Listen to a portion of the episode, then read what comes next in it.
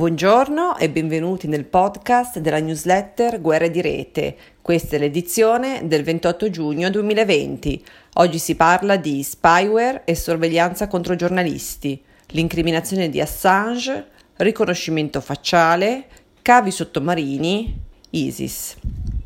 Allora, partiamo da questa storia di uno spyware scaricato di un giornalista marocchino.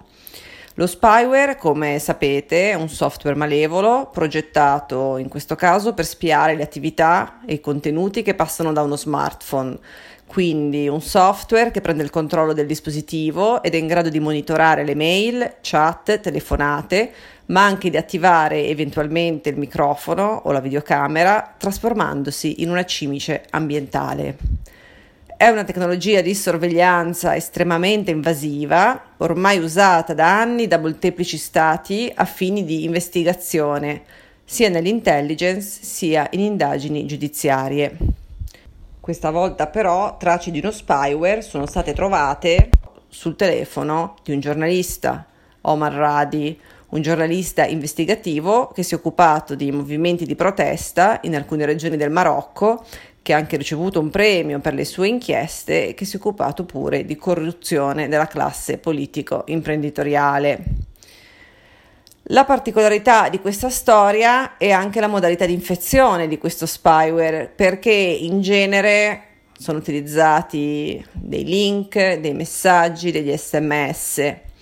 Invece in questo caso semplicemente Omar Radi ha aperto il browser del suo telefono per visitare un sito, ma prima di arrivare a destinazione è stato reindirizzato brevemente su un altro strano indirizzo e in un attimo si è scaricato lo spyware che lo ha infettato e lo ha poi rediretto, è stato poi rediretto sulla destinazione finale per non insospettirlo.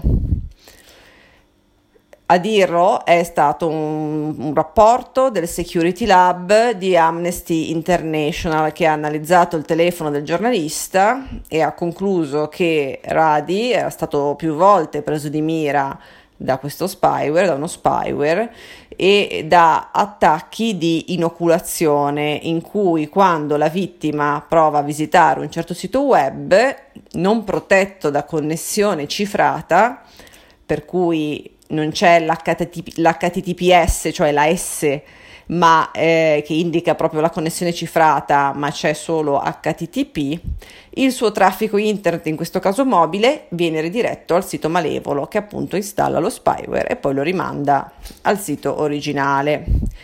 Questo tipo di attacco può essere condotto in due modi: o attraverso un accesso diretto all'infrastruttura dell'operatore telefonico o attraverso una vicinanza fisica al target che permette attraverso un dispositivo tipo I M S I Catcher o Stingrays di simulare un ripetitore cui il telefono si aggancia e quindi il suo traffico a quel punto può essere rediretto.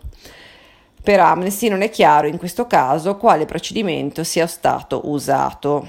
Tuttavia, l'organizzazione no profit sospetta, sulla base di una serie di indicazioni tecniche, che lo spyware rinvenuto possa essere Pegasus, eh, sviluppato da una società israeliana N S O e venduto a vari governi a fini investigativi. Peraltro l'azienda non ha mai rivelato quali siano i paesi per una questione di confidenzialità dei clienti. Non è la prima volta che Amnesty mette sotto la lente l'uso di spyware contro difensori dei diritti umani in Marocco, era già uscita con altri report in passato e non è neanche la prima volta che si trovano spyware su giornalisti in Marocco. Già nel duemiladodici, ad esempio, un gruppo di eh, giornalisti cittadini che raccontava le proteste della primavera araba era stato preso di mira da questi strumenti. Ora Amnesty chiede al governo marocchi- marocchino e ai paesi esportatori di sospendere la vendita, l'acquisto, l'esportazione di tali strumenti finché non ci sarà in piedi una procedura chiara per verificare che non siano commessi abusi. Una richiesta che tra l'altro arrivava già tempo fa dal rapporteur speciale sulla libertà di espressione dell'ONU, David Kaye. Va detto che I casi riscontrati in Marocco non sono isolati o atipici. Negli ultimi anni attacchi informatici di questo tipo si sono visti in molti paesi, soprattutto anche in quella regione, ma anche altrove, eh, e, e ancora recentemente ne avevo scritto in un reportage per Valigia Blu di come questi tipi di attacchi e anche altri fossero aumentati e fossero diventati più sofisticati sia contro singoli reporter sia contro media critici delle autorità o di particolari governi. Un'altra storia di cui mi occupo in newsletter questa settimana è quella della, del nuovo atto d'accusa, della nuova incriminazione contro Julian Assange, il fondatore di Wikileaks. Infatti il Dipartimento di Giustizia americano è uscito con questo nuovo atto d'accusa sostitutivo del precedente.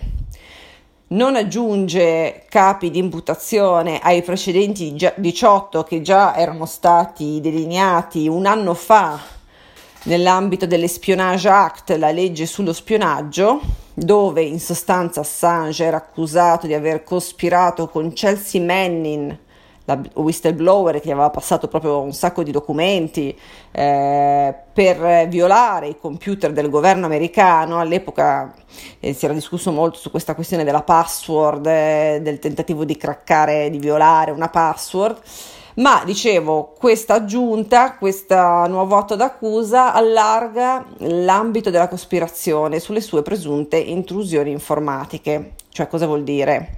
In pratica ora lo accusano di aver addirittura reclutato degli hacker di Anonymous e LulzSec. LulzSec era un gruppo di hacker, è stato un gruppo di hacker vicino all'area Anonymous e, e reclutati con l'obiettivo eh, di violare sistemi e ottenere documenti riservati da organizzazioni governative. Cosa si può dire di questa eh, incriminazione? Mm, me la sono andata un po' a vedere e a leggere. Mm, c'è sicuramente questo ampio scorcio sul mondo Anonymous LulzSec e, e mm, i legami e comunque le accuse ad Assange sono legati soprattutto ai suoi dialoghi con questi personaggi. Mm, Diciamo che in alcuni punti l'incriminazione sembra un po' forzare, ad esempio quando eh, mostra, diciamo, inquadra anche tutta una serie di frasi o di comportamenti detti da Assange o da suoi collaboratori nell'ambito addirittura di conferenze pubbliche, conferenze hacker attiviste come il Chaos Computer Club o Repubblica. E questo ad esempio lo nota anche una studiosa di Anonymous, Gabriella Coleman, che dice: trovo preoccupante come gli interventi di Assange a conferenze hacker, al Chaos Computer Club o altri siano inquadrati come parte della cospirazione.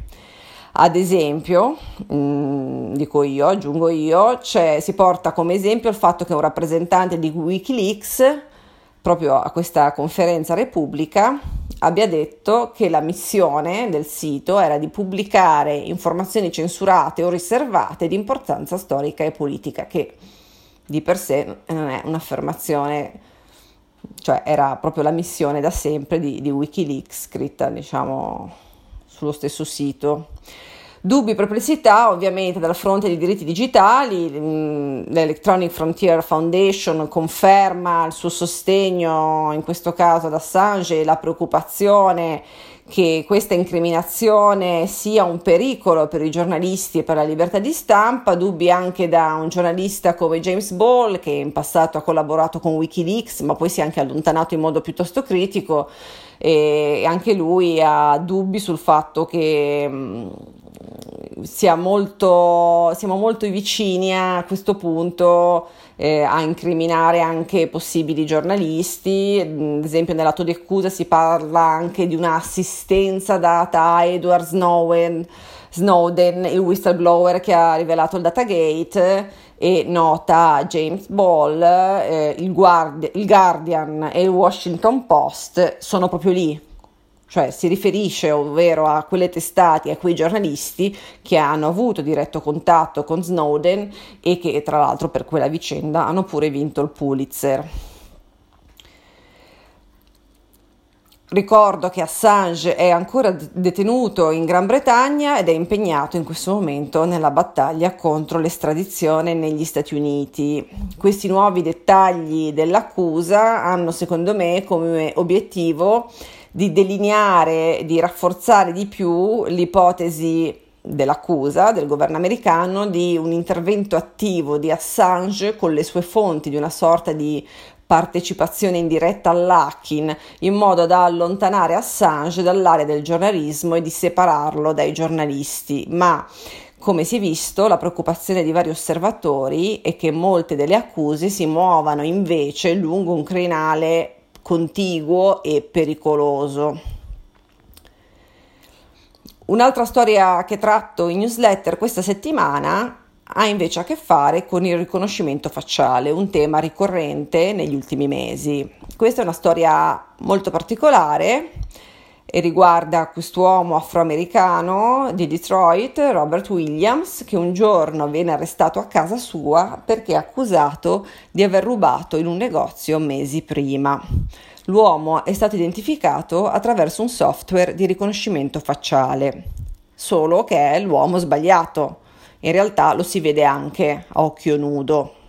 Tutto questo succede a partire inizialmente nell'ottobre duemiladiciotto, quando avviene il furto in un negozio. Poi si passa al marzo duemiladiciannove, quindi vediamo tempi tra l'altro dilatati, in cui viene caricata un'immagine del ladro ripresa dal sistema di videosorveglianza del locale sul database di riconoscimento facciale del Michigan. A quel punto sono generati alcuni abbinamenti, alcuni match con foto di altre persone, tra cui quelle di questo Robert Williams. Le foto sono poi mostrate anche a un addetto alla sicurezza del negozio che pensa di identificare l'uomo. Così a gennaio Williams viene arrestato a casa sua di fronte alla famiglia e tenuto in custodia per trenta ore. Solo che per fortuna e nel mentre gli agenti capiscono di avere davanti l'uomo sbagliato.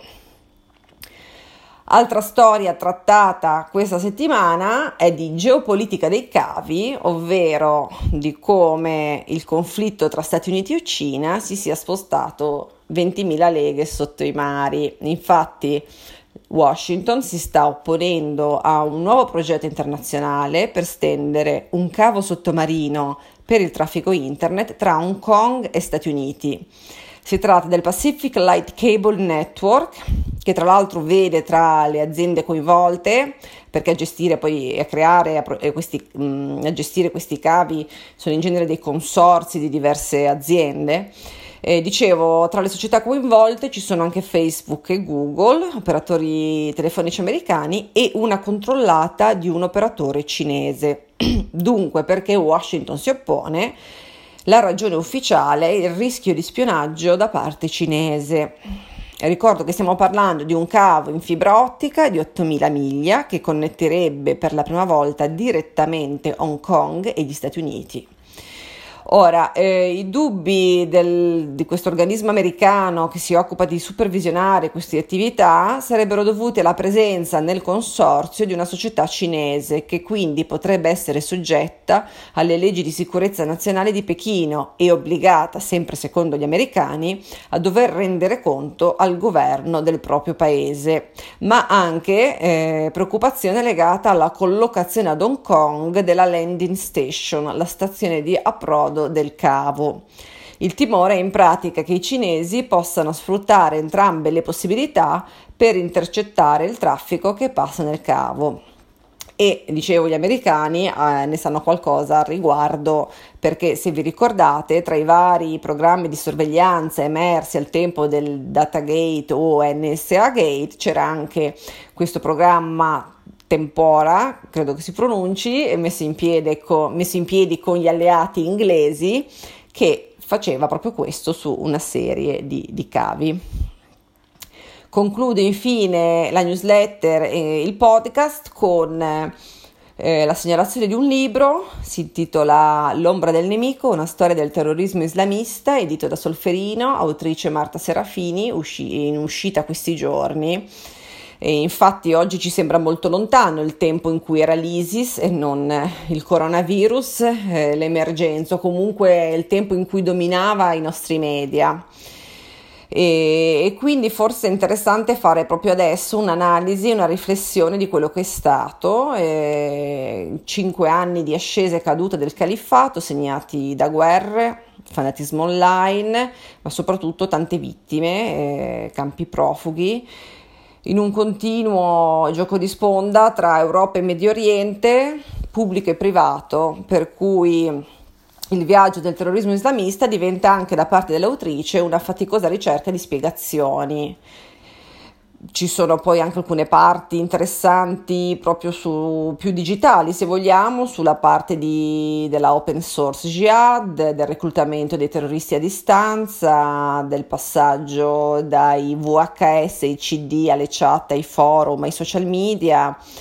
Insomma, una svolta propagandistica che avrebbe fatto la differenza nel caso dell'ISIS.